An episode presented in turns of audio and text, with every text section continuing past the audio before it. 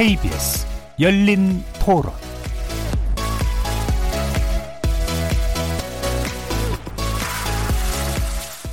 안녕하십니까.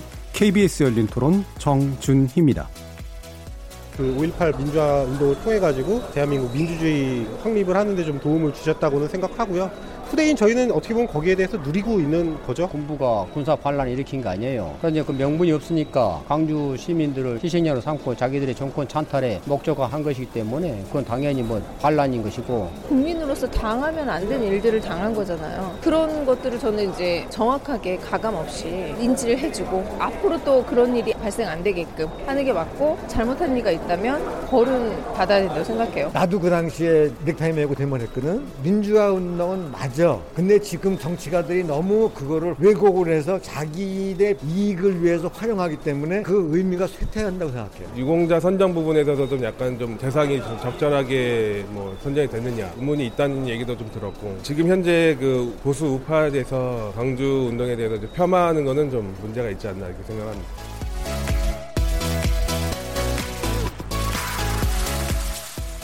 거리에서 만나본 시민들의 의견 어떻게 들으셨나요? 5.18 민주화운동 39주기가 내일로 다가왔습니다. 그래서 오늘 KBS 열린 토론은 5.18 역사 왜곡과 진상규명이란 주제로 특별좌담 마련합니다. 5.18 민주화운동은 우리에게 참 많은 숙제를 남기고 있습니다. 피해자는 있지만 가해자는 사라진 기묘한 39년. 국가에 의한 계획적 살인의 진상규명, 책임자에 대한 근본적 단죄, 반복되는 왜곡이나 망언에 대한 처벌, 그래서 5.18은 아직 끝나지 않은 현재 진행형의 과제입니다. 역사적으로 확증된 사실을 놓고도 계속되는 왜곡. 이를 다루기 위해 역사왜곡 처벌법이 발의됐지만 논의조차 되지 않고 있습니다. 헬기 기총사격 문제 등을 다루기 위한 진상규명조사위원회는 구성이 미뤄진 지 오래입니다. 그나마 다행인 건 당시 벌어졌던 참혹한 살인과 조직적 은폐에 관련된 새로운 증언들이 속속 나오고 있다는 건데요. 진상규명과 책임자 처벌, 그리고 반복되는 왜곡을 막으려면 지금 필요한 게 뭘까요? 우리 민주주의의 근본을 튼튼히 하고 미래를 위해 한 발짝 더 내딛기 위해 지금 우리가 고민해야 될 것들 세 분의 전문가와 함께 점검해 봅니다. KBS 열린 토론은 여러분과 함께 만듭니다. 문자로 참여하실 분은 9730번으로 의견 남겨주십시오. 단문은 50원, 장문은 100원의 정보 이용료가 붙습니다. KBS 모바일 콩, 트위터 계정 KBS 오픈을 통해서도 무료로 참여하실 수 있습니다. 청취자 여러분이 KBS 열린 토론의 주인공입니다.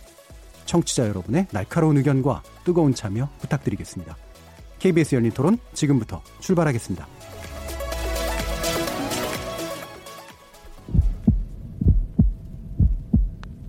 살아 있습니다. 토론이 살아 있습니다. 살아있는 토론, KBS 열린 토론. 토론은 라디오가 진짜입니다. 진짜 토론. KBS 열린 토론.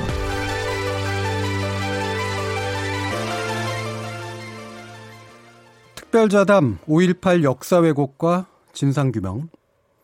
이건 해석을 다투는 이슈가 아니라 역사적 사실의 문제입니다. 우리 민주주의 아픈 역사를 두고 찬반 논란의 물타기로 본질을 흐려버릴 수 없겠죠. 그래서 우리 사회가 이 과제들을 어떻게 풀어야 할지 내용에 집중해 보기 위해서 특별 자담의 형식으로 마련했는데요. 함께할 세 분의 전문가 소개해 드리겠습니다. 먼저 5.18 특별법 처리 등 국회에서 풀 문제를 이야기해 줄 분입니다. 기동민 더불어민주당 의원 나오셨습니다. 네, 안녕하세요. 더불어민주당 기동민입니다. 저는 전문가는 아닙니다. 네. 국회 전문가십니다. 네, 국회에서 일하고 있습니다. 자, 그리고 어, 역사 전문가의 눈으로 5.18의 의미를 또 되새겨 주실 분입니다. 여러분도 잘 아시는 역사학자시죠? 한국학 중앙연구원에 계시는 전우영 박사님 모셨습니다. 네, 안녕하세요. 자, 그리고 국방부 5.18 특별 진상조사위원으로 활동하셨고요. 5.18 진상규명을 위해 짚어야 될 문제들을 또 자세히 논해 줄 분이십니다. 광주에서 또 오셨고요. 최영태 전남대 사학과 교수 모셨습니다. 안녕하십니까. 최영태입니다. 이 어, 시간은 영상으로도 함께 하실 수 있는데요. 유튜브에 들어가셔서 KBS 일라디오를 검색하시고 어, KBS 열린 토론도도 검색해 주시면 지금 바로 저희들이 토론하는 모습 지켜보실 수 있습니다. 팟캐스트로도 들으실 수 있고요. 매일 새벽 1시에 재방송도 됩니다. 함께할 방법 안내해 드렸고 특별자담 5.18 역사 왜곡과 진상규명 본격적으로 시작해 보겠습니다. KBS 열린 토론. 자, 본격적인 논의 그리고 진상 규명과 여러 가지 왜곡에 관련된 문제를 다루기 전에 어, 아직도 우리 사회가 이 5.18의 명칭에 대해서 제대로 좀 쓰지 못하고 있는 그런 경향들도 있는 것 같습니다. 5.18뭐 민주화 운동이라고 일단 부릅니다만 민중 항쟁이라고 보시는 분들도 있고요. 또 사태라는 말이 또 종종 사용되기도 하죠. 그래서 정, 전우영 박사님께 먼저 여쭙겠습니다. 뭐라고 규정하는 게 좋을까요?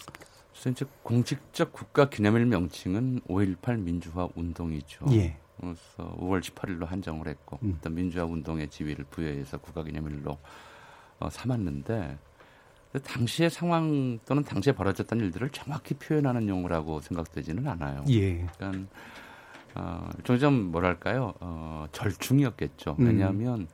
사건은 광주에서 일어났고 또 이것이 국가 권력 이제 군인을 동원한 예. 어, 야만적인 폭력에 대해서 무저항 상태에 있던 음. 시민들이 무방비 상태에 있던 시민들이 스스로 살기 위해서 음. 저항을 했던 그런 사건이거든요. 그래서 이 사건이 일어났을 때도 당시 이제 오공 정부에서는 광주 사태라고 불렀고.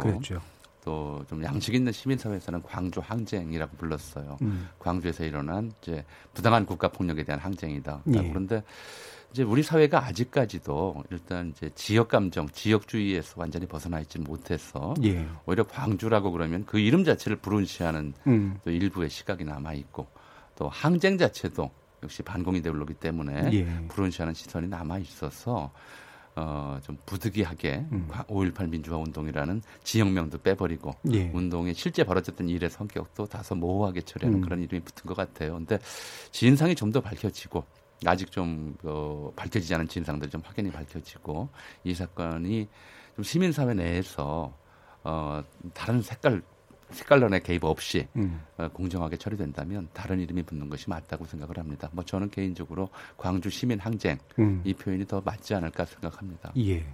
어, 현재 이제 민주화 운동이라고 부르는 물론 이제 어느 정도의 이제 역사적 지위를 부여받은 건 맞지만 국가에 의한 폭력이라고 하는 것, 시민에 의한 항쟁이라고 하는 부분이 다소간 사라진 측면들도 없지 않다. 그러니까 이게 타협의 결과물이거든요. 예. 그러니까 전우용 교수님 금방 말씀 주셨지만 88년도에 이 5.18의 명칭들을 어떻게 할 거냐. 네. 여기 가지고 정치권 내에서 논쟁이 꽤 있었습니다. 예. 그래서 이제 그 당시에 집권당인 민정당 같은 경우는 광주 민주화 운동을 하자. 음. 아, 통일민주당이 조금 반대하다가 덥석 물었어요. 그 명칭에 대해서. 예. 평화민주당이 끝까지 반대했었는데 결국은 음. 이제 금방 말씀 주신 것처럼 아, 완벽한 합의란 있을 수 없는 거잖아요. 음. 정치의 영역 중에 하나가 이제 타협과 절충이어서 이런 정도로 합의하고 아, 금방 말씀 주셨던 시민 항쟁적 성격 이런 부분들이 결국은 역사적 사실이 규명되면서 예. 후세 혹은 또 현재에서 실천하는 이 국민들이 성격 규정을 명확하게 해줄 수 있을 것이라는 이런 기대 속에서 이제 그렇게 절충된 명칭이 광주 민주화 운동이었죠. 네. 예, 예. 어, 저는 그 부분과 관련해 가지고 처음에 광주 민주화 운동, 광주 민중항쟁 하다가 예. 1990년대 초에 정구가라는 차원에서 강주자를 뺐거든요. 예, 그래서 예. 5.18 민주화 운동 혹은 5.18 민주 항쟁 그러는데 우리나라 대표적인 그 사건 중에서도 부마 항쟁, 제주 4.3 항쟁 혹은 강주 학생 독립운동 등 예. 지역명이 들어가고 특히 이제 강주 항쟁은 어떤 세계사적으로도 상당히 큰 의미가 있고 어 그래서 유네스코에 이제 등재도 되고 했는데 예, 그런 측면에서 보면 예를 들어서 중국의 천안문 사태를 어 천안문 육사 사건이라고 하는 육사 사건이라고 해가지고 우리는 알아먹지 못하잖아요. 예. 천안문 사건. 그다음에 대만 228 사건도 228 사건이라고 약칭해서 얘기하지만 우리는 대만자를 붙이지 않으면 그 사건의 성격을 알 수 없듯이 예. 에, 강주 민주화 운동, 강주 민중 항쟁도 이것을 세계사적인 측면에서 그 의미를 살리려고 하면은 앞으로 강주가 다시 들어가야 한다고 생각을 하고 있습니다. 예. 이렇게 지리의 어떤 문제라든가 이런 것들도 다 함께 사실은 제대로 담겨야 되는데 그, 그 당시 88년 당시에 정치 지형에 의해서 생긴 어느 정도의 타협에 머물러 있을 수밖에 없었던 역사적 한계가 있었던 것 같습니다. 자, 그런데 이제 이게 지난 한 거의 한 40년간 그 이후로 이제 어느 정도의 진전은 있었습니다만 아직도 사실은 좀 어처구니 없는 일들이 여러 가지 많이 생기는데요. 어, 그 중에 대표적인 것 중에 하나가 이제 이게 아직도 정치 쟁점의 문제로 자꾸 어, 흘러가는 그런 면이라든가 그다음에 기성의 정치 세력이 과감하게 또 망언까지 하고 왜곡까지 하는 이제 그런 현상들이 이제 벌어지고 있습니다. 그래서 그 책임 중에 어, 하나를 물을 수밖에 없는 이제 황교안 자유한국당 대표가 5.18 39주기를 맞아서 이제 기념식에 간다고 이제 발표를 했습니다. 물론 이제 기동 정당이 당연히 가서 기념하는 문제 자체는 충분히 필요한 일이긴 합니다만 불편함이 이제 남아 있죠. 그러니까 5.18 망언에 대한 어, 의원들 소속 의원들의 사과와 징계 문제, 그다음에 진상규명위원회 추천 위원 추천하는 문제 이런 것들이 이제 마무리되고 난 다음에 뭔가 이와 같은 행동들이 나와야 되는 거 아니냐라는 그런 식의 생각들도 많습니다. 여기에 대해서 세 분의 생각을 한번 여쭙겠습니다. 일단 최 교수님께 먼저 여쭙게요. 네. 그 유럽에도 독일이나 프랑스 같은 경우 보면 최근 극우 정당들이 많이 부상하고 있거든요. 그런데 그 사이에 책임 있는 정당들은 극우 세력에 맞서 가지고 진보와 보수가 함께 손을 잡고 예. 민주주의를 지키려고 노력하고 있습니다. 어, 자유한국당이 한국의 합리적 보수 정당이 되려면은 극우 세력과 분명하게 선을 그어야 한다는 음. 생각을 가지고 있어요. 그리고 그리고 그것을 행동으로 보여주는 것이 바로 5.18 망언자들을 제명시키는 것이고 또 이번에 현안이 된 5.18 특별조사위원회 구성에 적극 협력하는 것이죠. 어, 그런데 지금 현재 자유한국당의 문제점은 극우와 합리적 보수의 경계선을 모호하게 네. 하고 있다는 것이죠.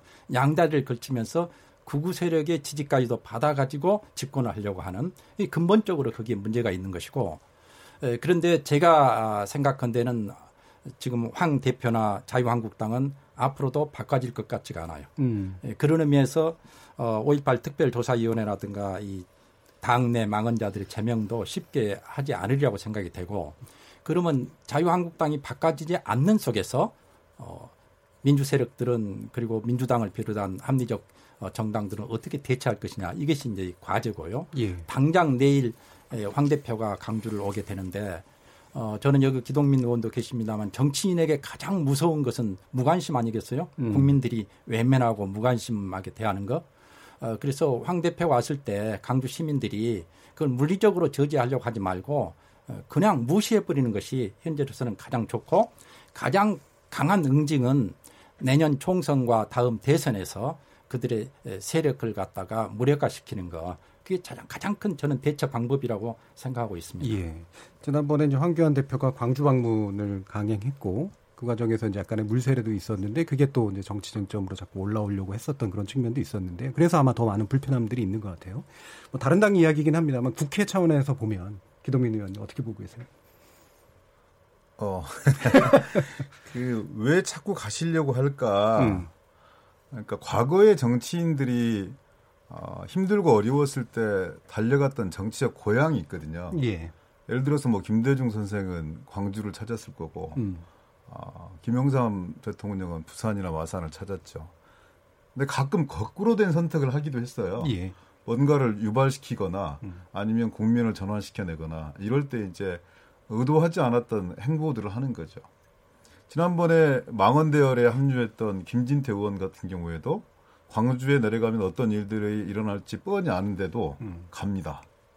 황교안 대표 지난번에 갔을 때 뭐 물세례도 받고 경찰들이 극진한 보호를 받으셨던데 아, 이번에도 또 뭐 경찰 품이 그리워서 가는 건 아닐 텐데 불구하고 상당히 많은 정치적 논란을 예상하고 감수하면서 갑니다.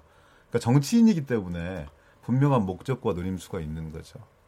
근데 이제 그분 최근에 이제 행보를 보면 그러니까 자신의 정치적 목적을 실현시켜내는 것은 뭐 정치인으로 당연한 얘기긴 한데 아, 좀 다른 사람들에게 생각이 다른 사람들이나 아니면 아, 세상을 좀 다른 눈으로 바라보고 있는 사람들에게 너무 큰 실망과 상처를 주고 있다고 생각해요. 예. 예를 들어서 이제 부처님 오신 날 이렇게 행사에 가잖아요. 촉파일 예. 행사에 가면 어, 종교를 뛰어넘어서 어, 천주교에서 그 이 부처님 오신 날 탄생을 축하한다는 플랜카드를 내걸고 기독교에서도 내걸어요. 그건 종교를 초월하는 것이죠. 상대 종파에 대한 예우이고 배려이고 진심인 것이죠.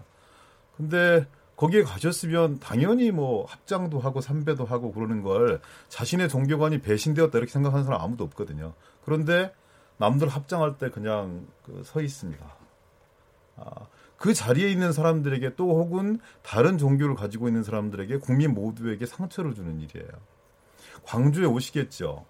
그러면 어 그분이 이제 박근혜 대통령하고 일란성 싼생한데 그때 금지했던 위한 행진곡을 부를까요? 예. 어, 침묵하고 있을 거예요. 손도 올리지 않고.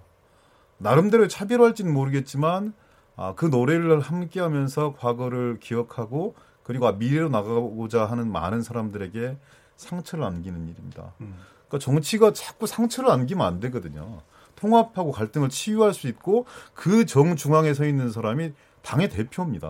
그러니까 이런 행태들이 자꾸 반복되는 것이 소시기에 본인의 정치적 궁지를 탈피하기 위한 그런 정치적 행동으로 타당할지는 모르겠지만 전체 국가를 바라보는 지도자의 입장에서 보면 대단히 편협하기 짝이 없는 그런 행동일 것 같다 그런 생각들이 들고요. 광주 시민들이 현명하게 대처하실 겁니다. 그 현명한 대처의 방식이 저는 어떻게 늘어날지는 잘 모르겠지만 현명하게 대처하셔서 그런 황교안 대표가 가지고 있는 편협함조차도 광주의 넓은 품으로 넉넉하게 안아주실 수 있을 거라고 저는 그렇게 생각합니다. 예, 이 상처를 자꾸 주려고 하는 행동, 실, 실제로 상처를 남기는 행동들이 좀 많이 있었던 것, 이 부분 제일 중요한 문제인 것 같은데요. 전혜영 박사님 어떻게 보고 계시나요? 어, 국가기념일이잖아요. 예. 그러니까 제1야당 대표가 국가기념일 행사에 참석하는 것이 논란이 되는 그런 시대가 빨리 끝나야 한다고 저는 생각을 예. 해요. 그러니까 어, 우리가 이제 일본군의 위안부 강제 동원이라든가 강제 징용, 이라든가 기타 반인륜적 범죄 행위들에 대해서 지금 아베 수상에게 진솔한 사과를 요구하고 있어요. 아베 수상이 당시 군국주의자는 아니잖아요. 예. 이것도 마찬가지 문제거든요. 사실은 어, 지금 이제 자유한국당의 전신을 거슬러 올라가면 민정당, 민자당, 신한국당 해서 쭉 내려온다는 거 하는 것은 일반적인 인식이에요. 그래서 이 문제를 이제 광주의 아픔이 현재로 남아 있는 그 문제 이유는 이 문제를 풀어야 될 사람들이 제대로 풀려는 노력을 음. 안 하고 있기 때문에 우리가 일본이 사고 사죄 없이 어, 일본 그, 그 과거사를 잊을 수가 없는 거잖아요. 예. 그러니까 누가 사과할 거예요? 물론 전두환과 어, 그 일당 단죄해야 되는 건 맞아요. 근데 음. 그와 함께 이제 정권을 담당했고 또 그 맥을 이었다고 스스로 알고 있고 또 대중에 그렇게 인지되고 있는 쪽에서는 이 문제를 이제 더 이상 과거의 아픔이 이제 현실 정치에 들어, 그, 개입할 수 없도록 진솔하게 사과하고 그 문제 그 과거의 그런 일들에 대해서 우리가 일부 책임이 있다 일부나마 책임이 있다 사실 인정하고 또 그것을 들쑤시는 행위들에 대해서 내부적으로 단호하게 단속하고 또 어, 처벌할 부분은 처벌하고 네, 그렇죠 그렇게 예. 하고 나서 이제 이 문제를 깨끗하게 이제 광주의 아픔을 이제 함께 치유하겠다 음. 이런 자세로 가는 것이 맞죠. 예. 그렇다면 누가 여기에 대해서 반발을 하고 반론을 제기하겠습니까? 그렇지 않은 상태잖아요. 예컨대 뭐, 어, 이제 일본이 아무런 사과도 하지 않은 상태에서 무슨 뭐 저 8.15 행사에 참석한다든가 음. 이런 것과 비슷한 느낌을 이제 갖게 되는 거거든요. 예. 이 점에 대해서는 결자 해지라고 하는 차, 음. 원에서 어, 자유한국당과 한교안 대표가 가려고 한다면 도대체 왜 가는지 우리가 이 아픔을 가, 가, 같이 했고 그 아픔에 대해서 일부 책임이 있다는 사실을 인정하고 사죄한 부분 사죄가 전제되지 않으면 어, 이건 뭐 진정성도 의심받을 수밖에 없고요. 또 오히려 어, 피해자들의 아픔을 더 들쑤시는 예. 어, 그런 일이 될 수도 있다는 거왜 음. 생각을 안 하시는지 모르겠습니다. 음. 저는 교수님이 그렇게 말씀 주셔서 욕먹을 각오로 한번 말씀을 드려보면 아 그 바랄 수 없는 걸 바라면 안 될 것 같아요. 왜냐하면 그 그런 정도가 되어서 아, 우리 정치를 대표하는 사람이 아, 주목을 받는다면 저는 우리 정치는 지금보다는 한 20년 내지 30년 정도 앞서 나가 있을 것 같아요. 예. 너무나 당연한 상식이고 너무나 당연한 합리성인데 그 상식과 합리성조차도 어, 어떤 이념의 잣대라든지 지역의 잣대 아니면 아, 대북 적대 잣대 이런 부분을 굴, 뒤집어 씌워버리면 아, 단기간에 지지율이 빠져나갈 수는 있지만 또 시간이 조금 지나면 넉넉하게 지지율을 회복시켜 주시거든요. 저는 아, 별로 기대하지 않고요. 그래서 어, 이종명, 김술래 그리고 또 누굽니까 김진태 예. 이런 사람을 온당하게 자유한국당이 처리할 것이다. 저는 전혀 기대하지 않습니다. 뭐 저라고 기대하는 건 아닌데요. 근데 그렇게 네. 되지 않으면 아까 말씀하셨듯이 20년커녕이고 네. 한국 정치나 한국 사회가 이 광주의 아픔이 네. 계속 한국 사회를 어, 힘들게 할 것이다. 이제 그런 취지에서 말씀 제가 논쟁하고 싶진 않은데요. 네. 왜 이런 말씀을 드리냐면요. 그러니까 우리 국민들이 정말 끈질기게 국면을 관리해 오셨어요. 제가 생각하기에는 39년이에요. 내년이면 40년이에요. 근데 실제 그 학살을 감행한 주도한 발포를 명령한 책임자도 밝히지 못하고 있는 채 40년을 맞이하고 있어요. 예. 그렇지만 일부의 비아냥에도 불구하고 야 그만 좀 울고 먹어라. 40년 됐으면 더 밝힐 게 뭐가 있냐. 이런 비아냥에도 불구하고 꿋꿋하게 왔다는 얘기죠. 저는 앞으로 이, 이 비감하게 말씀드리면 20년, 30년이 더 걸릴 수도 있다고 생각해요. 근데 우리 국민은 포기하지 않을 거라는 거죠. 그분들은 이런 사태들 끊임없이 도발해서 뭔가 정치적으로 이 진흙탕으로 끌려 들어가서 이제 그만하자라는 그런 consensus를 형성시키려 내려고 노력할지는 모르겠지만 우리 국민들은 절대 포기하지 않을 거예요. 그런 차원에서 우리 정말 아, 용맹 정진해야 된다. 저분들의 어떤 그런 행태에 아, 실망하고 어좀 이렇게 아, 분노하고 뭐 이런 것도 기본이겠지만 그걸 딛고 갈 수 있어야 된다. 광주를 위해서는 대한민국을 위해서는 뭐 그런 말씀 드리고 싶어서 예. 그런 거지 논쟁한 이유가 예. 아니에요. 그러니까 강주만이 아니고 자유한국당이나 황교안 대표가 앞으로도 안 바꿔집니다. 그 사람 쉽게 바꿔지지 않잖아요. 또 안 바꿔짐으로써 그들이 노리는 노림수가 있는 것이고 예, 그렇기 때문에 이제 다른 민주 정당이나 국민들도 자유한국당이 앞으로도 상당 기간 안 바꿔질 거라는 전제 하에서 전략을 짜고 그러면서도 어떻게 민주주의를 지켜나가고 할 것이냐 이런 고민을 해야 한다고 생각을 하고 있어요. 네, 그 지금 뭐 전영 박사님 얘기해 주신 건 좀 더 근본적인 문제잖아요. 그러니까 그 역사적인 책임 또는 정치적인 책임을 근본적으로 인정하는 세력이 된다라고 하는 게 일단 가장 바탕에 깔려 있지만 좀 어려운 일은 맞는 것 같고. 근데 대신 사실은 망언의 문제는 그러니까 사실을 왜곡하는 망언의 문제는 실제로 지금의 정치 현실 안에서도 저는 제대로 좀 처리가 되는 것이 너무나 맞다라고 생각을 하는데 이 부분이 왜 국회나 아니면 당, 안에서 처리가 안 되는 거라고 보시나요, 기동님? 그 망언의 한 당사자가 초선 의원이에요. 예. 어, 저랑 좀 친해요. 음. 보건복지위원회 같이 이렇게 일하고 있어서 친하다는 의미를 이제 잘 해석하셨으면 좋겠는데, 근데 그분이 그런 망언을 저지르고도 최고위원으로 당선이 됐어요. 예. 전국적 지명도를 가졌던 가지고 있는 분이 아닙니다. 그리고 그분은 어그 여약사 회장을 하시면서 그때도 또 세월호 어, 유가족에 대한 폄훼 발언으로 엄청나게 항의를 받고 국민적 지탄을 받았던 분인데 그분을 비례대표로 공천한 정당이 자유한국당이에요. 그러니까 뒷배가 있는 거죠. 내가 이런 발언을 하더라도 이런 행태를 보인다 하더라도 나를 지켜줄 당과 당원들이 있다고 판단하기 때문에 하는 거예요. 그리고 실제 그분이 어, 읍수하고 다녔어요 전당대회 당을. 어떻게 돼요? 정당의 관점에서 보면 정당이라고 하는 건 정치 권력을 창출하는 게 기능이니까 지지자를 무시할 수 없단 말이죠. 그러면 사실 말씀처럼 보면 그것을 지지하는 어떤 사람들이 있기 때문에 이제 그렇다라는 말씀이시잖아요. 지지하고 성원하고 조장하는 그 뒷배들이 있기 때문에 가능한 것이고요. 그것은 이제 당원들 탓을 돌릴 수 없는 것은 예. 아, 그것 핵심은 당의 지도력을 구성하고 있는 사람과 세력의 그렇죠. 문제입니다. 예. 그래서 저는 이분들이 쉽게 변하지 않을 것이라고 보는 것이고 그리고 이 세 명에 대한 징계 그 엄청난 어, 북한군 투입설을 재차 강조했고 그다음에 유가족을 괴물이라고 표현한 사람들이에요. 이런 사람들에 대해서 어 윤리위로 소집을 해서 그 어, 제명을 결의를 했지만 의원총회로 소집을 해서 그 실행을 해야 되거든요. 3개월째 의원총회로 소집을 하지 않고 있습니다. 그다음에 아까 말씀드렸던 김술래 최고위원에 대해서는 당원권 정지 3개월이에요. 징계하지 않은 거죠. 김진태 의원은 경고하고 끝났어요. 그리고 지금 아, 국회 차원의 윤리위원회가 가동이 되어 가고 있는데 윤리자문위원회에서 먼저 의견을 내야 되는데요. 어, 자유한국당 에서 추천한 윤리자문위원 세 분 전부 다, 다 사퇴하셨고요. 예. 그 다음에 바른미래당에도 아, 추천하신 분들도 회의에 참석하지 않았죠. 그래서 2개월 동안 아, 윤리자문위원회가 아무런 판단들을 하지 못했어요. 그러면 판단을 하지 못하면 의견이 없는 걸로 정리해서 5월 18일 이전에 아, 소위 말하는 그 국회 윤리특위에서 결정을 할 수 있는 요, 요건이 되어 있거든요. 근데 회의로 소집하지 않죠. 그러니까 이런 아, 이런 과정들이 아, 그대로 동반이 된 채 황 대표는 내일 이제 광주에 갑니다. 아무것도 해결하지 않은 채. 예. 그리고 말은 다녀와서 해결하겠다고 합니다. 지금까지 하지 않은 정치 행동들을 하겠습니까? 하지 않는 거죠. 예. 예. 저는 이게 지지자가 분명 실존하고 그 지지에 어떤 내용이 있다고 하더라도 그 지지를 지지자의 어떤 존재를 과감하게 끊어낼 수 있는 게 민주적 정당으로서의 사실은 자신의 모습을 보이는 핵심적인 일이라고 보는데 사실은 현실적으로 불가능하겠죠.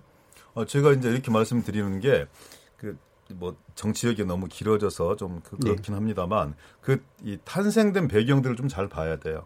그러니까 오세훈 어, 전 서울시장하고 황교안 대표가 각축을 벌인 것처럼 보이지만 권리당원과 그 당원 그룹 내에서는 예. 압도적으로 황교안, 김진태, 예. 소위 말하는 김술래 이런 분들이 70% 이상의 득표를 한 어, 어, 그런 과정이에요. 그래서 잘 바뀌지 않는 그런 정치 알겠습니다. 환경 속에 예. 둘러싸여 있다 이렇게 보여집니다.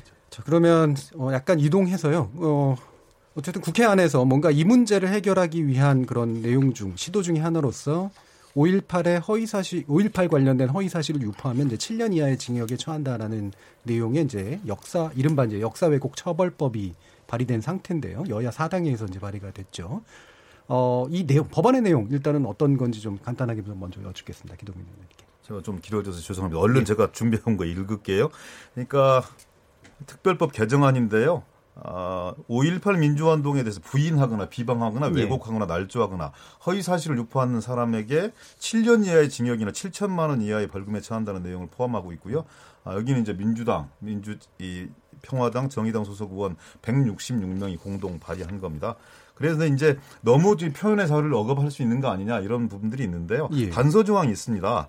그러니까 이 신문, 잡지, 방송, 그밖에 출판문 또는 정보통신망을 활용해서 5.18 민주화운동에 대해서 부인, 아, 비방, 왜곡, 날조 또는 허위사실 유포한 자에 대해서는 그렇게 처벌을 하는데 예. 예술 학문, 연구 학설, 시사 사건이나 역사의 진행 과정에 대한 보도, 음. 기타 이와 유사한 목적이 기여하는 경우에는 처벌하지 아니한다. 예. 이런 단서 조항이 있고요.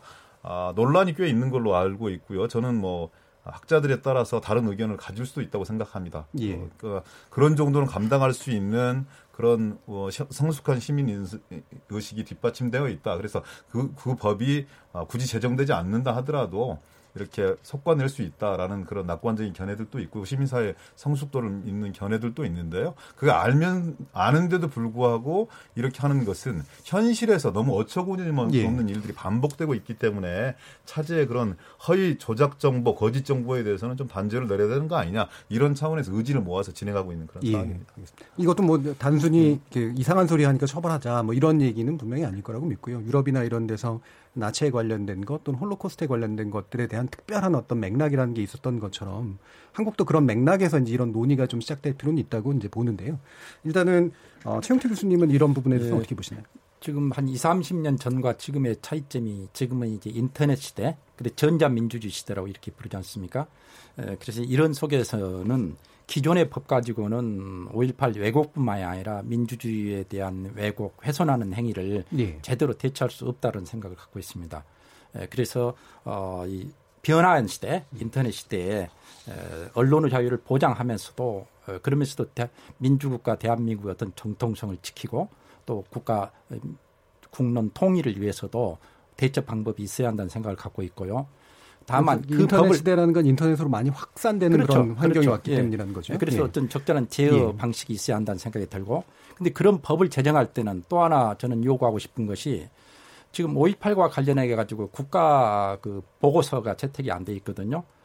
제주 4.3 항쟁의 경우는 국가 보고서가 채택되었는데 5.18은 안 되었는데 따라서 앞으로 이제 국회 그 특별조사위원회가 활동을 하고 그 결과를 바탕으로 여야 정치권이 합의를 해서 국가 보고서를 채택해야 한다는 생각이 예. 들어요. 5.18에 대한. 음. 그리고 그 국가 보고서를 바탕으로 그리고 여야 정치권이 합의한 것을 바탕으로 그걸 훼손한다든가 하는 경우에 대해서는 어, 법으로 새롭게 대처하는 이게 있어야 한다. 그래서 저는 예, 새로운 법 제정과 더불어서 5.18에 대한 국가 보고서 채택 이것이 음. 병행돼야 한다는 음. 예, 그런 생각을 가지고 사실 있습니다. 법만의 문제가 아니라 사실 예. 기초적인 어떤 예. 것들 자체를 쌓아 올려야 된다는 말씀이신 거죠. 전혜영 박사님은 또 어떤 생각이신가요?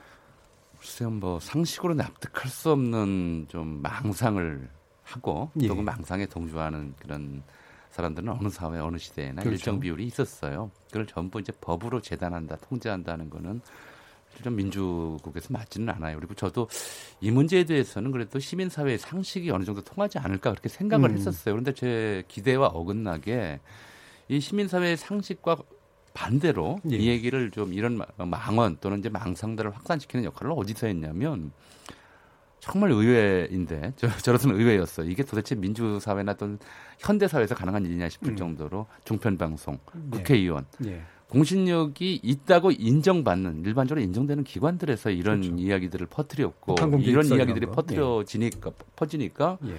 이제 상식인 사람들도 오히려 의심하게 되는 그렇죠. 이런 이제 문제들이 생겼거든요. 그래서 저는 뭐 이제 일, 아까 저최 어, 교수님께서는 이제 인터넷 전체에 대해서 좀 이야기를 하셨습니다만 저는 그보다는 어쨌든 우리 사회가 좀 이선까지는 지키자라고 하는 합의를 만들어야 될 것 같아요. 예. 국회의원이라든가 언론기관이라든가 그다음에 이제 학교의 교, 교단 강단이라든가 이런 음. 곳에서 이런 얘기하는 것에 대해서는 좀 어, 엄격히 단죄할 필요가 있다. 음. 또 그런 것이 단죄가 되면 시민사회에서 자정 능력도 좀 더 힘을 받을 것이다. 그런 선에서 좀 이걸 바라야 될 것 같다. 그러니까 너무 이제 전면적으로 예. 억압을 했을 경우에는 설마 우리가 내년에 휴가된다고 말하는 사람들도 있어요. 예. 근데 그런 것까지 어떻게 법으로 단속을 하겠습니까? 그러니까 음. 이제 그런 정도로 좀 제한적인 입법이 필요하지 않겠나는 생각입니다. 예. 그러니까 이게 뭐 이른바 탄질 탈진실 시대라든가 가짜 뉴스 시대 얘기하는데 그래서 그게 그거를 제어하는 게 사실은 표현의 자유를 억압할 수 있는 그런 효과가 있는데 문제는 책임이 있는 자들이 네. 하는 거짓말이 이제 중요하잖아요. 네. 국회의 전망은 어떠십니까, 기동민은?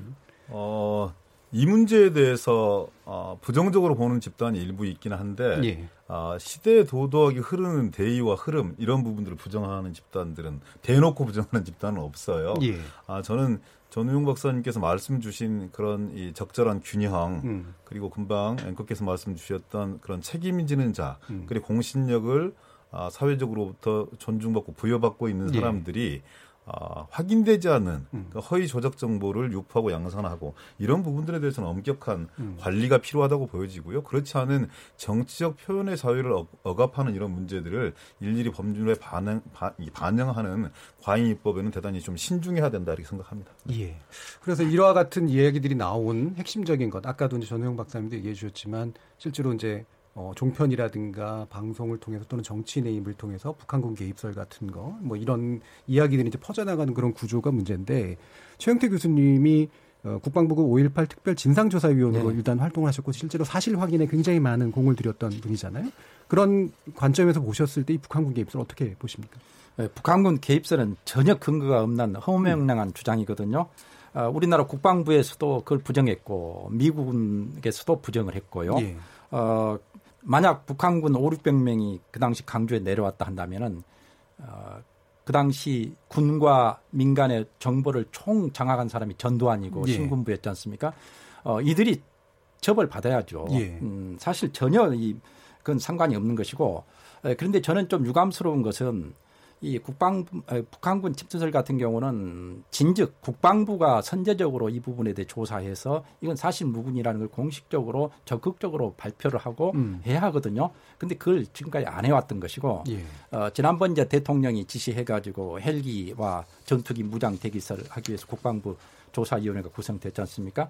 어, 그때 저는 어, 이번에 이 북한군 침투설도 조사해야 한다고 장관님께도 직접 말씀을 드리고 했었는데 예.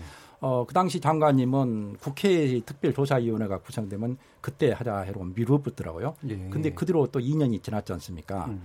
어, 이 북한군 침투설은 대한민국 국군을 못 오가는 겁니다. 음. 그리고 국민들을 못 오가는 것이고 그럼에도 불구하고 이런 주장들이 오랫동안 지속이 되고 있고 에, 거기에 대해서 정부나 어, 그 내에서도 국방부가 지금까지 너무 미온적으로 대처했다. 저는 그렇게 생각을 하고 있습니다. 예. 전혀 터무니없는 이야기죠. 이것은 쉽게 밝혀낼 수 있습니다. 어, 저희가 국방부에서 전투기 무장대기와 그다음에 헬기 예, 사격 이 부분에 조사할 때도 광범위한 자료들을 조사했는데 거기에 북한군 침투설과 같은 그런 것을 입증할 만한 그 자료는 한 건도 없었어요 보면은. 음. 어, 따라서 쉽게 이것은 정리할 수 있는 것이죠. 어, 국회 특별조사위원회가 구성되면 맨 먼저 이것부터 조사해서 정리해야 한다는 게 제 생각입니다. 예. 지금 또 연관해서 나오고 있는 이제 증언 중에 하나가 어, 이른바 편의대 네. 시민들 사이에 끼어서 교란이나 공작 활동을 하는 군인이 있었다라고 하는 그런 증언인데 이 부분은 어떤 관련성이 있을까요? 그건 진즉부터 있었던 이야기죠. 예. 를 들어서 이 강주의 보안대 요원들이 침투되어 가지고 예. 어, 그걸 선무 공작을 하고 했던 것은 그렇고 근데 이제 최근에 그 두 분이 보안 정보 요원에 있었던 두 분이 얘기를 하면서 당시 어, 이 계엄군이 시신을 태우고 바다에 던졌다라는 그 이제 계엄군의 만행에 대한 폭로와 더불어서 어, 또 하나는 5.18 그 기획설 음. 이런 주장을 하고 있는데 어, 저는 그 당시 계엄군은 만행으로 봤을 때 시신을 태우고 시신을 바다에 던졌을 그런 가능성은 충분히 개연성이 있다고 생각이 들어요. 예. 예, 그러나 5.18 기획설과 관련해서는 저는 생각을 달리합니다. 음. 어, 예를 들어서 어, 그 두 분은 5.18을 처음부터 전두환이 집권 전략으로서 기획을 했고 그래서 강주를 대상으로 소요를 야기시키고 그걸 핑계로 진압하면서 집권을 하려고 했다 하는데 에, 그건 증거가 거의 없는 이야기예요. 예를 들어서 어, 5월 17일 날 계엄군을 파견할 때 공수부대의 대부분은 서울에 배치를 했고 강주에는 어, 두개 대대만 배치했거든요. 그 당시 전두환이 가장 두려웠던 것은 서울이었죠. 보면. 예. 에, 그리고 어, 또 이제 이 김대중 내란 음모 사건과 연결시키는데 어, 5월 18일 날 오전에 전남대학 학생들이 데모를 할 때 그들은 아직 김대중 씨가 체포된 줄을 몰랐었습니다. 18일 날 오후부터 김대중 씨 석방 얘기가 나왔고요. 따라서 5.18의 발발을 김대중 내란 음모와 직접 연결시킨 것은 아니었다. 도중에 이제 그걸 연결시킨 것이었다고 생각이 되고요.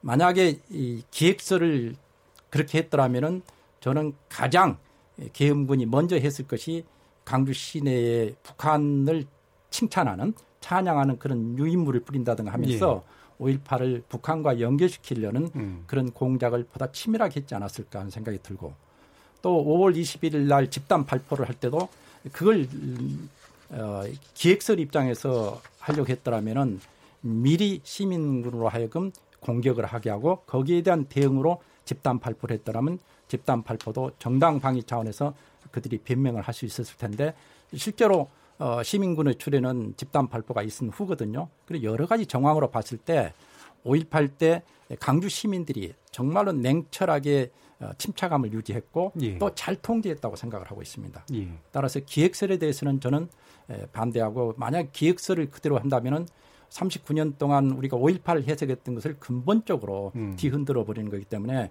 대단히 신중하게 대처한다는 생각을 예. 가지고 있습니다. 그러면 이제 뭐 이게 동일한 건 아니긴 합니다만 이제 북한군 침투설 쉽게 이제 기각될 수 있는 거 이런 것에 약간의 반대편에 이제 어떤 5.18 기획사 신군분에 의한 이런 것들도 제기되고 있는 것 같은데 역사학자의 시각에서 보시면 전우용 박사님 또 어떻게 보시나요? 저도 뭐 음. 이제 공부하면서 여러분들 인터뷰를 해봤는데 시간이 가면 기억도 왜곡이 돼요. 순서가 예. 남지 않습니다. 그래서 이번 사실은 이제 북한군 침투설이나 예. 그다음에 이제 편의대의 사주 음. 또는 음. 선동에 의한 폭동화 음. 이런 설은 두 가지 공통의 좀 예, 예. 인간관을 가지고 있어요. 음. 사람의 자발성, 음. 주체성 이런 부분들을 너무 가볍게 생각한다는 거죠. 조작될 수 있다. 누가 뒤에서 부추겨 부추겨서 예. 움직였다고 당시 광주 시민들의 행위를 이제 평가하는 그런 관점에서 있거든요. 그래서 이런 관점이 좀 꼭 역사적으로 보자면 정당한 적은 별로 없었어요. 예. 그러니까 그래서 이제 어, 증언 자체는 증언 이외에 다른 이제 그 객관적 증거가, 증거가 없는 한 이런 네. 증거가 39년이 지나서 나왔다고 해서 음. 덥석 믿어서는 안 된다. 음. 또 당시 상황을 놓고 보자면 누가 사주해서가 아니라 이제 그야말로 정말 어, 견딜 수 없는 상황에서 순수한 정의감의 말로로 음. 시민들이 이제 일어났던 것이거든요. 그러니까 그 시민들의 그 순수함, 음. 순, 그러니까 우리가 순수한 말을 쓰는 것도 굉장히 좀 저, 저로서는 좀 꺼려지기는 하는데 절박한 그 절박한 상황에서 예. 일어났던 그 행위 자체를 음. 누구의 사주에 의해서 그 사주 대상자가 누구건 간에 음. 일어나는 것으로 폄하하는 것이 될 수 있기 때문에 예. 이제 무슨 뭐 어, 기획설, 편의대의 사, 배우 조종설 음. 이런 거 덥석 믿지 않는 게 좋다는 음. 생각입니다. 제 역사학자로서 경험으로 말씀드리면 예, 그렇습니다. 혹시 기동민 의원님은 뭐 다른 생각 있으신가요? 시청자님들께서 좀 긴장감을 유지하려면 저는 다른 얘기를 하는 게 같아요. 그, 어, 그러니까 주목해 봐야 된다고 생각합니다. 일단 주목은 해야 된다. 예를 들어서 예. 북한군 개입설 음. 혹은 새롭게 얘기되고 있는 증언들 음. 거기에 이제 어, 뭐 사전 기획설, 편의대, 예. 그다음에 공작저, 침투조 이런 얘기들까지 다 나오고 있는데요. 아, 광주 지역 사회에서 어, 초기부터 지금까지 쭉 유포되었던 유언비어 중에 하나입니다. 예. 아, 그렇죠. 유언비어 중에 하나인데 얼마 전에 이제 저 고등학교 동창들 이렇게 아, 한번 뭐 단톡방에서 얘기한 적이 있는데 그 중에 한 친구 그러더라고요. 야, 우리가 어렸을 때 들은 얘기들이 그대로 다 반복되고 있다 이렇게 얘기하더라고요. 음. 아, 저는 상당히 많은 시간이 흘렀고 이, 이 사건에 대한 5.18 광주 민주항쟁에 대한 총체적인 진실을 알고 있는 사람들은 거의 없다고 생각해요. 예. 전부 다 파편화된 기억들밖에 없는 그렇겠죠. 거죠. 혹은 또 편집된 기억들밖에 음. 없는 겁니다. 이걸 다 꿰어 맞추려면 아주 진지한 조사 작업이 필요해요. 예. 그러니까 부분적이고 간헐적인 민간 차원의 조사 작업 꾸준히 진행되었죠. 그리고 이 정부 들어와서도 국방부 산하에서 위원회를 만들어서 조사 작업을 진행을 했지만 총체적 시각 속에서 모든 정보의 총량을 놓고 이것이 어떻게 발발되었으며 누구에 의해서 어, 시작되었으며 어떤 과정들을 거쳐서 정리되었는지에 대한 진지한 조사 활동이 음. 단한 번도 국가 차원에서 종종 이루어진 적이 없고요. 그것을 하자고 하는 게 지금 이제 국회 차원에서 진상조사위원회를 만드는 거잖아요. 예. 작년 2월 달에 정말 어렵사리 만들었습니다. 아, 공청회를 하느니 마느니 가지고 자유한국당에서 엄청나게 예. 문제를 삼았었던 것이고요. 아, 공청회를 아, 하고 뭐 전, 이 국방위 전체 회의를 통과를 시키려고 하니까 이분들이 전부 다 다 외유를 나가버렸어요. 그런 와중에 2월 28, 작년 2월 28일 날 본회의 표결했는데요. 그 중에 한 4, 50표가 또 반대 혹은 기권표가 나왔습니다. 이분들 별로 하고 싶지 않은 거죠. 그리고 아시다시피 자유한국당에서 세 분의 진상조사위원을 추천을 했는데 두 분 같은 경우는 이제 그 법적 요건들을 갖추지 못해서 예. 청와대에서 이제 비토한 거 아니겠습니까? 그리고 나서 어, 지금 몇 개월째 허송하고 있는 거예요. 저는 관련법 개정 논의가 지금 있습니다. 자유한국당이 그렇게 목 놓아서 소위 말하는 이, 이 군사 분야에 있었던 국방 분야에 있었던 분을 어, 이렇게 추가하고 싶다면 법을 개정해서라도 국방 분야에서 한 20년 이상 어, 근무한 분은 자격 요건을 드리게끔 이렇게 물론 광주 지역사는 동의하지 않습니다만 이런 개정 과정을 거쳐서라도 빨리 진상조사위원회가 출발을 하는 것들이 중요하다. 그리고 거기에서 금방 얘기되었던 많은 아, 여러 가지 설들 그리고 아, 부분적인 기억들 이런 부분들은 아, 진실로 혹은 편집으로 이렇게 판명될 수 있는 그런 본격적인 조사 활동을 목전에 두고 있고 그게 곧 가시가 예. 될수 있다 이렇게 생각합니다. 예, 알겠습니다. 자, 이런 문제들에 대해서 약간은 유보적인 시각을 갖건 또는 이제 일단은 주목해 봐야 된다는 시각을 갖건 공통적으로 중요한 건 아직까지 제대로 된 진상조사가 없었다는 데 그런 측면인 것 같습니다. 음, 아까 저최 교수님 말씀하셨습니다만은 유언비어 차원이 실제로 뭐 저 군에서 예.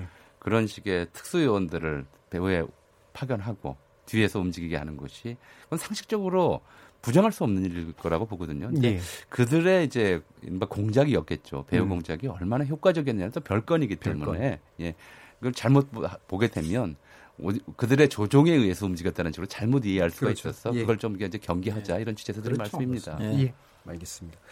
자, 시민의 피 위에서 만들어진 민주주의 해마다 5.18이면 사실 우리는 이 의미를 되새기는 그런 자리여야 하는데요. 더 이상 이 역사에 부정한 색깔을 덮씌우는 그런 행태는 사라졌으면 좋겠습니다. 특별자단 5.18 역사 왜곡과 진상규명, 그래서 이어지는 후반부 자단에서는 이렇게 아직까지도 규명되지 않은 진실의 문제를 더 어, 다뤄보겠습니다. 여러분께서는 KBS 열린 토론과 함께하고 계십니다.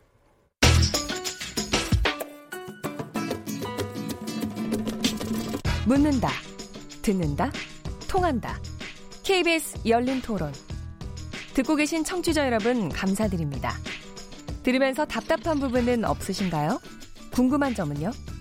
그렇다면 함께 토론에 참여하시죠. 유료 문자 9730을 이용하시면 됩니다. 단문은 50원, 장문은 100원의 정보 이용료가 있습니다. 스마트폰 어플리케이션 KBS 모바일 콩을 통해서도 무료로 참여하실 수 있습니다. KBS 열린 토론은 언제나 열려 있습니다. 듣고 계신 KBS 열린 토론은 매일 밤 1시에 재방송됩니다. 예, 일부 토론이 진행되는 동안 청취자들 여러분들께서 몇 가지 의견을 보내주셨는데요. 아, 한번 들어보도록 하겠습니다. 정의진 문자 캐스터. 네, 안녕하십니까. 문자캐스터 정혜진입니다. 5.18 역사 왜곡과 진상규명에 대해 청취자 여러분이 보내주신 문자 소개해드리겠습니다. 먼저 콩으로 가윤아님. 역사적 사실을 왜곡하는 사람들. 자신들의 모습이 부끄러워서 그런 것인지 양심마저 내던진 기득권의 오만함인지 피와 눈물로 얼룩진 지난날의 항쟁을 이용하는 망언은 처벌되어야 합니다. 휴대전화 뒷번호 2012님. 역사적 사실을 인정하지 않는 세력은 일본 아베 정권이 과거의 잘못을 인정하지 않는 것과 같은 일입니다. 반면 콩 아이디 K73으로 시작하는 분, 표현의 자유를 제한할수록 억측만 난무할 겁니다라고 해주셨고요. 유튜브 탕탕이낙진님 여러 핵심 증언들이 나오고 있으니 이번에 꼭 진실이 낱낱이 드러나고 규명됐으면 좋겠습니다. 휴대전화 뒷번호 0479님 5.18 희생자의 명복을 빕니다. 하지만 광주의 일반 시민들이 장갑차와 군용 트럭을 탈취해서 전라도 전 지역 44개의 무기고를 습격해서 무기를 탈취했는데 일반 시민들의 행동으로 가능했다고 생각하는지 이 부분에 대해 기동민 의원의 생각을 듣고 싶습니다. 라고 보내주셨네요. 네, KBS 열린 토론. 지금까지 문자캐스터 정의진이었습니다. 예, 여러 청취자 여러분들께서 보내주신 의견 가운데 콕 찍어서 기동민 의원님을 호출한 내용이 좀 있습니다. 뭐 이 부분에 대해서도 일단은 뭐 간략하게나마 답변을 좀 듣고 한번 가보죠. 예. 제가 그 당시에 광주에서 한 20km 떨어진 장성이라는 곳에 중학교 2학년 신분으로 살고 있었고요. 아, 그리고 시위대가 왔었던 것 같아요. 강목을 이렇게 유리창을 깨고 쾅쾅쾅 어, 흔들면서 시, 머리띠를 맨 시위대들을 봤고요. 그리고 군, 군인들 많이 봤습니다. 운동장에 모여 있으니까 헬기 떠가지고 이렇게 그 해산을 종용하는 그런 선무 방송도 들었고요. 그리고 금방 이제 청취자분께서 주신 의견, 아 그건 진상조사위원회가 아, 답변해야 될 문제라고 생각합니다. 제가 여기서 어떤 예단을 가지고 혹은 뭐 이 예단 혹은 추측 이런 부분들로 말씀드릴 수도 없는 상황이고요. 39년 전에 일어났던 이런 역사적 진실과 사실 그리고 그 당시의 절박성, 시민들의 상태 이런 부분을 제가 지금 이 자리에서 무엇라고 몇 마디 단어로 말씀드릴 수 없는 상황임을 좀 양해해 주시고요. 아, 국회 차원에서 곧 있으면 구성될 진상조사위원회에서 아, 청취자께서 주신 질문까지도 잘 포괄해서 성실하게 아, 조사해서 국민 여러분께 답변해야 될 의무가 있다고 생각합니다. 이상입니다. 예, 알겠습니다. KBS 열린 토론 5.18 역사 왜곡과 진상규명이라는 주제로 기동민 더불어민주당 의원, 전우영 어, 역사학자, 최영태 전남대 교수 이렇게 세 분과 특별자담 함께하고 있는데요. 어, 방금 질문 바로 받아서 어, 최 교수님께도 한번 질문을 드려보겠습니다. 진상조사 어쨌든 국방부 차원에서의 음. 특별 진상조사는 좀 예. 진행해 보셨기 때문에 예. 관련된 이야기 방금 그 음. 교도소 아, 저 저기 무기고 탈취라든가 예. 이런 식의 예, 당시 강주 주변의 이 파출소의 경찰들은 거의 전부가 강주로 집결되어 있었습니다. 시위에 대처하기 위해서. 에, 예, 그래서 제가 듣기로 파출소에는 한 명 정도나 예. 아, 남아 있었다고 그래요. 에, 예, 그리고 이제 그 당시 경찰들도 계엄군의 만행에 대해서는 같은 생각을 예. 가지고 있었기 때문에 에, 그래서 시위대들이 지금 어, 계엄군이 총으로 이 수십 명을 쏘고 수백 명이 다쳤다. 그래서 우리도 자유해야겠다 했을 때 아마 경찰들도 예, 그걸 갖다가 모른 채 하고 음. 무기를 가져가도록 그렇게 예. 했다라고 그렇게 들었습니다. 음. 아, 확실한 것은 파출소마다 한 명 정도밖에 없었다라는 음. 얘기예요. 그러니까 허술하게 에, 경찰서가 관리되고 있었다는 얘기죠. 그래서 음. 충분히 그런 상황에서는 시위대들이 무기를 탈취해가지고 시내 무장할 수 있었던 그런 조건이었다고 생각합니다. 예. 지금 같은 정상적인 상황에서 어떻게 시민들이 무기를 탈취할 수 있었느냐 음. 이렇게 생각하면 안 된다고 생각이 들어요. 예, 알겠습니다. 뭐 그런 식의 맥락들이나 그 당시의 상황들에 대한 실질적인 이제 진상 규명 이런 것들이 이제 많이 필요한 건데요. 제가 전우영 박사님께 먼저 여쭤야 될 것 같습니다. 이렇게 뭔가 아직도 이제 진상 규명이 필요한 부분 어떤 게 있을까요? 뭐 가장 큰 걸로는 이제 가장 많은 국민들이 좀 어, 궁금해하는 거 누가 누가 음. 또 그렇게 잔인하고 음, 이제 극렬하게 진압하라고 시켰고 또 발포를 명령했느냐 예. 이거겠지만 이거 지금 이제 사회자께서도 말씀하셨습니다만은 전체적으로 맥락 속에서 예. 봐야 될 것 같아요. 그러니까 이 이른바 시나리오설은 이제 광주를 대상으로 무슨 폭동을 일으켜서 그걸 이제 본보기로 삼아서 전국을 이른바 어, 장악한다. 장악하고 음. 공포 분위기를 조성한다. 이런 시나리오가 아니고요. 예. 시나리오 자체는 이제 11.6 이후에 79년 11.6과 뒤이어서 이제 12월 12일 예. 신군부 쿠데타 음.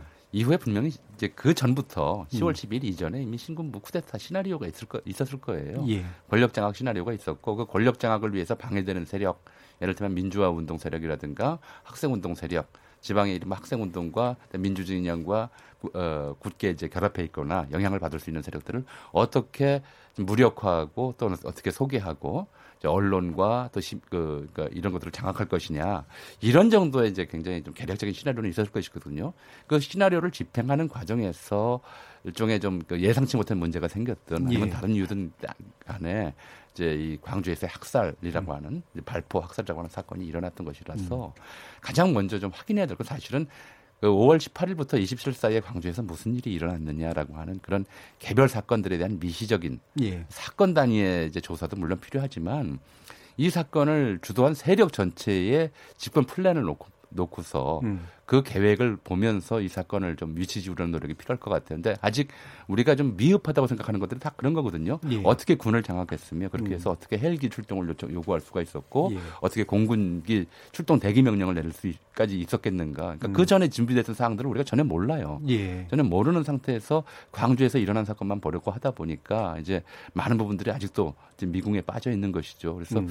이번 좀 진상조사를 하게 되면 18일부터 27일까지의 사건이 아니라 사실은 이제 1979년 10월 26일 또는 좀 늦어 빨 좀 늦어도 10월 30일부터 음. 그 사이에 일어난 사건 전체를 조사를 해야 예. 이 사건의 진짜 주범 주도 음. 세력이 누구였는지 반란이잖아요. 음. 분사 반란이라고 규정은 됐는데 이 반란과 경위 자체가 정확히 규정이 안 돼 있기 때문에 예. 그 반란에 대한 시민의 정당한 권리 자체가 거꾸로 반란으로 음. 이제 지목되고 있는 그런 상황이 되는 것이라서 예. 이 반란의 과정을 전체적으로 군사 반란의 과정을 전체적으로 음. 해명하고 규명하는 것이 선차적이라고 생각을 합니다. 음. 그때 광주에서 어떤 일들이 이제 날마다 실제로 있었던가라는 세세한 어떤 측면들도 중요하지만 그 이전부터의 어떤 신군부가 음. 어, 권력을 장악하면서 군 명령 체계나 지휘 체계를 이용해서 어떤 식으로 구체적인 학살에 관련된 것들이 이루어졌는가라는 결국은 이제 책임자의 문제로 이제 요약될 수 있을 것 같은데요.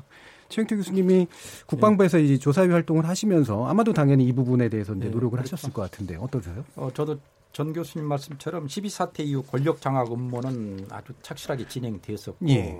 어, 그런데 이제 어, 저희가 조사할 때 헬기 사격과 전투기 무장 대기 부분에 대해서 국방부 조사가 있었는데요. 헬기 사격의 경우는 명백하게 그 밝혀졌습니다. 예, 군의 명령 지시 문건도 있었고 또이 헬기 조종사들의 음. 증언도 있었고 어, 수십 명이 헬기 사격하는 것을 봤다고 증언을 했고 그다음에 에, 도청 앞 전일 빌딩 10층에 탄환 흔적도 명백하게 있고. 수십 예. 발이 예. 있었고요. 예. 그래서 이 부분은 뭐 더 이상 의문의 여지가 없는 것이고 음. 에, 그다음에 이제 전투기 무장 대기와 관련해서는 국방부 5.18 진상조사위원회에서 이 개연성은 있는데 음. 에, 이 보다 정확한 것은 더 많은 조사가 필요하다 이렇게 이제 마무리를 했거든요. 예. 에, 그렇지만은 소수 의견으로서 저와 다른 위원 한 사람, 그냥 아홉 명 중에 저와 이제 다른 사람하고 두 명은 소수 의견으로 어, 분명히 이것은 강주를 폭격하기 위한 무장 대기였다 이렇게 이제 보고에 어, 내용을 썼었죠. 예. 왜 그러냐면은 두 명의 조종사가 증언을 했고 어, 또 이 무기 정비사가 무장 대기한 것을 봤다 했었고 그 당시 전투기가 무장 대기를 했다면 북한에는 아무 징후가 없었다는 것이 미군 사령부에서도 예. 했었고 우리 국방부에서도 밝혔었고요. 따라서 그게 무엇을 대상으로 했겠느냐 했을 때 어, 당시 이제 간첩선도 전혀 침몰한 적이 없었고 그러면 음. 오로지 예, 강주를 대상으로 한 무장 대기가 아니었겠느냐 이렇게 이제 충분히 추측이 가능하고요. 예. 어, 다만 왜 그러면 그걸 안 했느냐 했을 때는 이제 미국이 반대해 가지고 유보했다 이런 설이 이제 미군 병사들이라는 이런 데 증언이 되고 음. 있고요.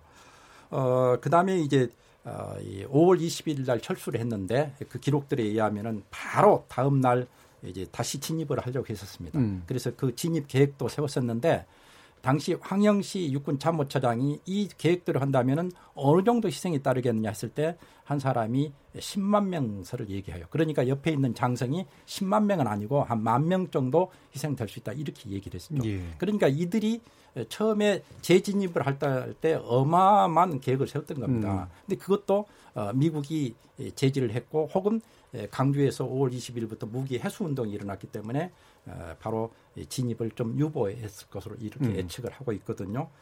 그래서 그 당시 계엄군의 만행이나 이 수단 방법을 가리지 않는 행위로 보면은 정말 상상을 초월하는 음. 그런 것들이라고 생각이 듭니다. 그래서 앞으로 이제 특별법에 의해서 조사가 이런 부분들에 대해서 충분히 이루어져야 하고요. 어, 다만 어, 이 조사위원회가 구성돼서 하더라도 이것을 사법적인 진상조사와 역사적 진상조사는 다르다고 생각이 네. 되거든요. 이미 이 사람들은 범죄 행위를 했더라도 사법적 처리 시효는 지났기 때문에 네. 이제 우리가 해야 하는 것은 역사적 진상조사죠. 예, 그런 측면에서 보면 사법적 처리의 경우는 그 사람을 재판에 해부해야 하기 때문에 어, 정말로 이, 어, 그 증거를 철저한 중심주의로 하지만은 역사적 측면에서 어, 집단 발포의 명령권자라든가 이런 경우는 그 당시 전두환의 행적이라든가 혹은 헬기 사격에 대한 명령 개통 어, 등등 여러 가지로 봤을 때 에, 지금도 충분히 에, 그 부분에 대해서는 그 어떤 결론을 낼 수 있다고 생각이 됩니다. 예. 그렇기 때문에 진상조사위원회에서 조금만 더 노력한다면은 이런 부분들은 충분히 밝혀낼 수 있지 않을까 생각이 들어요. 저는 예. 사법적이 아니라 역사적 측면에서 이제는 이것은 음. 진상조사를 해야 한다고 생각하고 예. 있습니다. 예전에 사실은 이 광주 문제를 처음으로 저도 이제 좀 더 어렸을 때입니다만 접했던 게 이제 청문회 과정이었었잖아요. 그때 이제 그 당사자들 불러놓고 결국 누가 발표했냐 계속 이제 물어보는데 거부하는 이제 그런 모습들이 이제 기억이 나는데 뭐 우리가 생각하기에는 이제 결국은 전두환이라는 존재가 인정해야 되는 것처럼 이제 자꾸 느껴지지만 말씀처럼 여러 가지 정황이라든가 자료라든가 이런 것들이 뒷받침되면 충분히 이제 입증해낼 수 있는 그런 어, 부분들이 있지 않겠습니까? 조금 말씀드리면요. 예. 그러니까 이제 11.6으로 넘어가죠. 예. 그러니까 79년 10월 26일에 김재규가 박정희 전 대통령을 이제 사살했을 때 예. 사살의 이유로 들었던 것이 차지철 당시 음. 경호실장이 부산 마산에서 이 시위가 또 일어나면 그런 식으로 일어나면 탱크를 동원해서 어, 대량 학살을 통해서라도 이제 예, 진압하겠다라는 것이었어요. 그리고 그런 이제 뭐랄까 매뉴얼 자체가 음. 대량 진압 학살 진압 매뉴얼이라고 하는 것이 그 무렵에 이미 기본으로. 군에게 음. 돌아가 돌아 돌아가 있었을 가능성이 굉장히 그렇죠. 높아요. 제가 볼때 음. 그 가능성이 크고 전두환이 활용했던 것도 음. 결국 이제 그 매뉴얼이었을 거라고 저는 보거든요. 예. 이제 그런 점들을 다 역사적 단죄라고 하는 것은 그런 것들이에요. 그러니까 음. 국민을 상대로 발포하고 탱크든 헬기든 전투기든 동원할 수 있다라고 하는 그런 발상 하에서 군에게 그런 명령을 하달하고 예. 그런 매뉴얼에 따라서 훈련을 시켰던 경험이 있었기 때문에 그것이 이제 바로 이제 광주라고 하는 특수한 현장에서 분출했다. 이것이 이제 광주 민, 그 광주 민주항쟁 또 광주 시민항쟁 항쟁의 굉장히 중요한 배우다. 도발을 음. 누가 했느냐, 또 음. 도발의 계획을 누가 세웠느냐. 그래서 실제로 이제 그12.12 이전부터 좀 봐야 한다고 하는 것이 이런 방식의 그러니까 차지철이 제안했던 민주화 운동 또 민주 시위에 대한 아주 폭력적이고 또 야만적인 진압 방식을 건의하고 또 그것을 받아들이고 그 매뉴얼을 숙지한 상태에서 예. 이제 어, 전국 주요 대학가의 음. 에, 도시에 공수부대를 파견내고 이런 과정이 이루어졌고 그 속에서 이제 광주에서의 학살이 이루어졌던 음. 것이기 때문에 그 전체 과정들을 역사적으로 다 봐야 된다고 생각합니다. 음. 이미 언제든 뭔가가 터지면 예. 군사 행동이 이루어질 수 있었던 이제 예. 그런 조건으로 있었다는 말씀이시죠. 예, 기동민 의원님. 그러니까 저런 그 두 분 학자분들께서 주신 어, 전체 맥락을 봐야 되고 예. 그리고 그 맥락 속에서 하나하나의 사건들이 어떤 의미를 가지고 있는지에 대해서 천착하는 것이 중요하다는 의견에 대해서 전혀 반대하지 않습니다. 그런데 현 시기에 아, 우리 정치권의 수준이 예. 그런 어, 12.6, 12.12, 음. 5.18, 그 이후에 군사반란 세력들의 집권 이런 부분들을 총괄적으로 다 짚어보고 그것의 어떤 일관, 일관성과 맥락을 어, 밝혀낼 수 있을 정도의 정치권 아, 그런 건안 됩니다. 역사학자들에게 맡기시고요. 역사학자님 하시고 예. 진상조사위원회 같은 경우는 아무래도 예. 지금 문제가 되고 있었던 여러 가지 몇 가지 문제들에 대해서 집중할 수밖에 없을 거고요. 아마 의제를 좀더 아, 광역화시킨다든지 예. 조금 더 다른 사건으로 이렇게 확대시키려고 하면 그나마 이게 진행되려고 하는 이런 음. 조사 작업들도 그냥 꽉 벽에 막, 막힐 수 있는 그런 위험성들이 그러면 지금 이제 그 국회에서 말씀 드릴 수밖에 없어서 그래서 역사학자가 할 일이 있고 예. 정치권에서 할 일이 있고 말씀을 네. 드렸던 네. 것이고요. 그래서 국회에서 지금 이제 얼마 전에 증언 기자회견이 있었는데 이제 허정환 씨가 이제 아까 말씀하셨던 헬기 문제를 지금 제기했잖아요. 그래서 이른바 호버링이라 해서 정지 상태에 있으면 사격이 일어났다는 건 결국은 명령을 기다리고 있었던 상태다라는 그런 어, 이야기가 있었고 관련해서 또 이제 김용장 씨가 전두환 씨가 이제 광주에 있었다라는 이제 그런 상당히 확언적인 이제 증언을 했는데 이 부분은 지금 국회에서나 또는 기동민 의원은 어떻게 보고 계시나요? 그러니까 용기 있는 증언들이 계속 나오고 있는 거죠. 예. 예전에 김용장 씨 같은 경우는 어, 이런 상황이 싫어서 피지로까지 다 이민을 간 그런 상황이잖아요. 그다음에 허정환 씨 같은 경우는 아, 십수년 전에 아, 그런 일들에 대해 지금 했던 얘기들에 대해서 뭔가 양심 선언을 했지만 뒷받침되는 주장이 좀 약하고 예. 그리고 또 정권의 속성상 그 당시에 이 문제가 커지기 힘든 이런 조건이었기 때문에 저는 국민들에게 널리 알려지는데 어려움이 좀 있었을 거라고 봐요. 예. 근데 이제 두 분의 어, 발언이 겹치는 부분이 상당하게 있고 한 분은 이제 미군 정보부대 소속이고 한 분은 보안부대 소속의 어, 그런 일선에 있었던 분들의 아, 증언이기 때문에 더욱더 무게가 실린다 이렇게 생각을 하고 있고요. 또 이런 분들의 발언과 증언이 이어지니까 아, 공군 보안부대의 어, 부대장의 운전병을 했던 조원기 씨인가요? 예. 그분 같은 경우에도 아, 용산 헬기장에서 아, 당시 전두환 아, 장군이 어, 수행원도 없이 헬기를 타고 광주로 내려가는 걸 직접 목격했다. 예. 그 보안부대장 같은 경우는 이렇게 얘기를 하더라고요. 아, 육성으로 직접 하는 건 기자의 리포트였는데 어, 당시에 나의 운전병이 맞고 다만 그 이 전두환 장군이 광주에 내려갔는지 안 내려갔는지 문제에 대해서는 전화로 확인할 수 없다, 확인해 줄 수 없다 이런 얘기였어요. 저는 어, 수많은 다른 주장들이 과거의 유언비어 수준에서 머물러 있었던 다른 주장들이 쏟아져 나오고 있는 만큼 어, 그것도 일관된 맥락들을 가지고 어찌 보면 가해자 측에서 조직원 역할을 했던 분들에게 예. 이렇게 나오고 있는 이만큼 아, 물론 전체적인 맥락 속에서 같이 봐야 되겠지만 그런 문제들에 대해서 진상조사위원회가 차분하게 좀 검증하는 과정들이 좀 필요하다 이렇게 생각을 하고요. 저는 시간이 지나면 지날수록 이런 용기 있는 목소리들이 더욱더 확대되어서 아마 한 40주년 정도가 되면 지금 그 답답한 이런 심정들이 음. 뭐 헬기 기총 수사에 대한 문제라든지 아니면 아, 집단 발포의 최후 명령자가 누구냐 이런 문제라든지 계엄군에 대한 성폭행, 안매장 시신 화장 뭐 이런 부분들까지 전부 다다좀 아, 낱낱이 잘 조사가 되어서 국민들께 보고되었으면 하는 그런 바람과 기대가 있습니다. 예. 이 허장환 씨나 이제 김용장 씨나 또 최근에 이제 오원기 씨, 아, 오원기 씨 예, 이런 네. 분들이 관련된 이제 증언들을 계속 해주시고 있고 그 부분이 또 일부는 또 내부자에 가까운 이야기들도 나오고 있어서 이걸 확인하기 위한 그런 자료들이 필요한데 최영태 교수님은 아마 이제 활동하시면서 아마 많은 한계를 네. 느끼셨을 것 같아요. 네. 대 표적으로는 이제 그 당시 체계상 아마 미국의 관련성이랄까 또는 미국의 문서 이런 것들 기밀 문서를 해제시켜서 좀 받고 이런 것들도 되게 중요했을 것 같은데 어떤 대책이 좀 필요한가요? 그 헬기 사격의 경우는 굳이 미군의 자료가 필요 없었거든요. 예. 국내 자료만으로도 충분히 입증이 가능했기 때문에. 음. 그런데 이제 전투기 무장 대기의 음. 경우는 한국 공군이 육군도 그렇지만은 특히 공군의 경우는 미 공군 사령관의 휴하의 지시를 받고 있었기 때문에 아마 무장 대기를 했, 시켰더라면은 미 공군도 알고 있었지 않았을까 허가를 받았지 않았을까 이런 음. 여러 가지 것들 때문에 어 저희가 미 작전 사령부라든가 미국 미 공군에다도 이 부분에 대한 자료 요청을 했었죠. 그런데 어 저희 그 조사 기간이 만료될 때까지 아무 자료도 전달이 안 되었습니다. 그래서 음. 이번의 경우는 이제 종합적인 측면에서 국방부가 되었던 정부 차원에서 어, 미국에게 어, 이제 필요한 자료들을 요청을 하고 그걸 반드시 받아내 가지고 진상의 정확한 어, 이 구성에 도움이 되도록 해야 할 거라고 생각이 들어요. 음. 실제로 아, 연구하시는 분들이 그 미국에 갔었는데 일부 자료를 받았는데 그 중에 삭제된 내용들이 상당히 많았다. 네. 그래서 그것 때문에 어려움도 겪었다. 뭐 이런 얘기를 또 많이 하시더라고요. 예, 국내 자료의 경우는 이제 보안사가 음. 5.12 대책반이라든가 이런 것들을 통해 두 차례에 걸쳐서 조작을 하고 음. 누락을 시키고 했거든요. 그래서 국내 자료만으로는 한계가 있고 음. 어, 미국의 자료를 반드시 요청받아야 한다고 음. 생각이 듭니다. 정부나 국회 차원에서 할 수 있는 부분은 없습니까? 여기 관련해서? 지금까지는 주로 이제 민간 아, 차원에서 네. 자료를 요청했기 때문에 네. 쉽지 않았을 거라고 보여지고요. 그렇죠.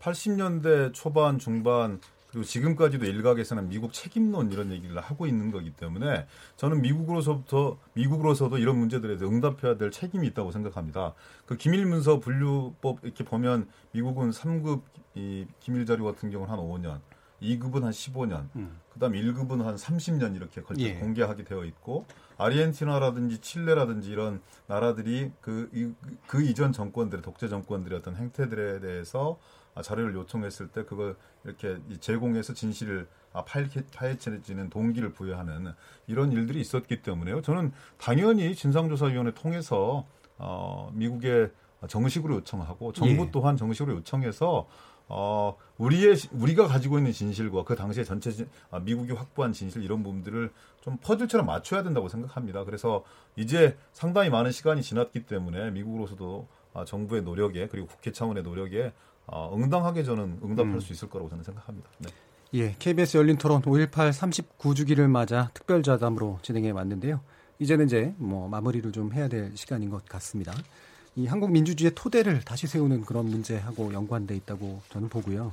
그래서 어, 마지막으로 각 토론자 선생님들께서 5.18 문제에 대해서 우리는 어떤 자세 또는 어떤 것들이 필요한가에 대한 어, 이야기를 어, 마무리로 들어보도록 하겠습니다.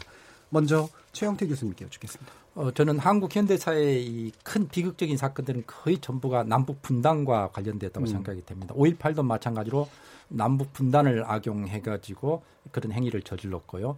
지금도 북한군 침투설도 마찬가지로 남북 분단을 악용한 대표적인 음. 사례라고 볼 그렇죠. 수가 있죠. 그래서 한국 민주주의가 안정적인 궤도를 유지하려면 그리고 5.18과 같은 그런 비극적인 사건이 다시는 일어나지 않으려면은 남북 관계가 좋아져야 한다는 생각이 음. 들고 있어요. 어, 반대로 이제 극우 세력들은 자신들의 이 기득권을 유지하고 어, 민주주의를 유지하기 위해서 또 남북 관계를 이용하고 그래서 남북 관계가 좋아지는 것을 가장 두려워하고 있죠. 그 민주 세력들, 그 민주 정부는 남북 관계를 개선하는데 지금보다 더 많은 노력을 기울여야 한다고 생각이 됩니다. 에, 강주가 민주 인권 평화 도시라고 평화라는 것을 거기에 내세운 것도 5.18의 발발 원인 배경을 음. 남북 관계로부터 보고 따라서 평화가 한반도에 정착돼야 강준 문제도 완벽하게 음. 치유되고 해결되고 진상도 조사될 거다 이렇게 생각하기 때문이거든요. 그래서 예. 저는 여기 자리에서 특히 음. 남북 관계의 중요성을 강조하고 싶습니다. 예. 북과의 대립이 이용되는 네. 이제 그런 문제가 있었던 거죠. 기동민 의원님. 어, 39주년입니다. 내년에는 40주년이에요. 어렸을 때 이렇게 간접적으로 체험했던 5.18이 어, 아직도 어, 해결되지 않은 채로 진상이 규명되지 않은 채로 최종 책임자가 밝혀지지 않은 채로 오고 있습니다. 아, 그런데 포기하지 않았으면 좋겠습니다. 지치지도 않았으면 좋겠습니다. 이제 그 새로운 내일을 시작하는 출발점이라고 생각했으면 좋겠고요. 아, 역사를 잊은 민족에게 내일도 없고 미래도 없는 거잖아요. 진상조사위원회 활동을 통해서 지금까지 밝혀지지 않은 헬기 기총소사에 대한 문제, 최종 발포자에 대한 문제, 계엄군 성폭행에 대한 문제, 집단 안매장의 문제들을 포함해서 어, 뭐 지금 증언되고 있는 사전 기획설까지 그리고 최종 책임자가 전두환이라는 그런 증언들이 나오고 있는데 거기에 대한 진위 여부들까지 다 밝혀서 음. 아, 국민들에게 새로운 내일을 기약할 수 있는 그런 대한민국이 지금 우리 현실 속에서 구현되고 있다는 모습들을 좀 함께 보여줄 수 있도록 국민 여러분 지치지 마시고 같이 가셨으면 좋겠습니다. 예, 알겠습니다. 전혜영 박사님. 예. 2차 대전 이후에 유럽인들이 아직까지 나치를 비난하고 홀로코스트를 잊지 않지 않은, 잊지 말지 예. 않은 예. 운동을 하는 이유는 그 과정에서 인간성이 얼마나 악랄하고 잔인해질 음. 수 있는가에 대한 인간성의 밑바닥을 확인했기 때문이고 다시는 그런 인간으로 되돌아가지 말자고 약속을 하는 행위였어요. 5.18에 대해서는 우리가 국가가 국민에게 해서는 안 될 짓이었을 뿐만 아니라 인간이 다른 인간에게 해서도 안 되는 짓을 했던 것이고 예. 그런 상황에서 그 인간성 자체를 근본적으로 파괴하는 상황에서 죽을지언정 인간의 존엄성을 버릴 수는 없다라고 했던 분들이 이제 그 과거 그 광주 민정운동에 예. 참여했던 분들이거든요. 저는 우리는 이 사건을 이제 평화 또는 이제 민주화 이와를 더불어서 인간성에 관한 음. 국가와 인간의 관계 또 인간과 인간의 관계에 대해서 성찰하는 기회로 삼아야 한다. 이걸 성찰하지 못하면 30주년, 40년, 100년이 지나더라도 얼마든지 다른 인간에 대해서 그런 야만적인 음. 인간의 모습을 우리 스스로가 치워, 그, 갖게 될 수도 있다.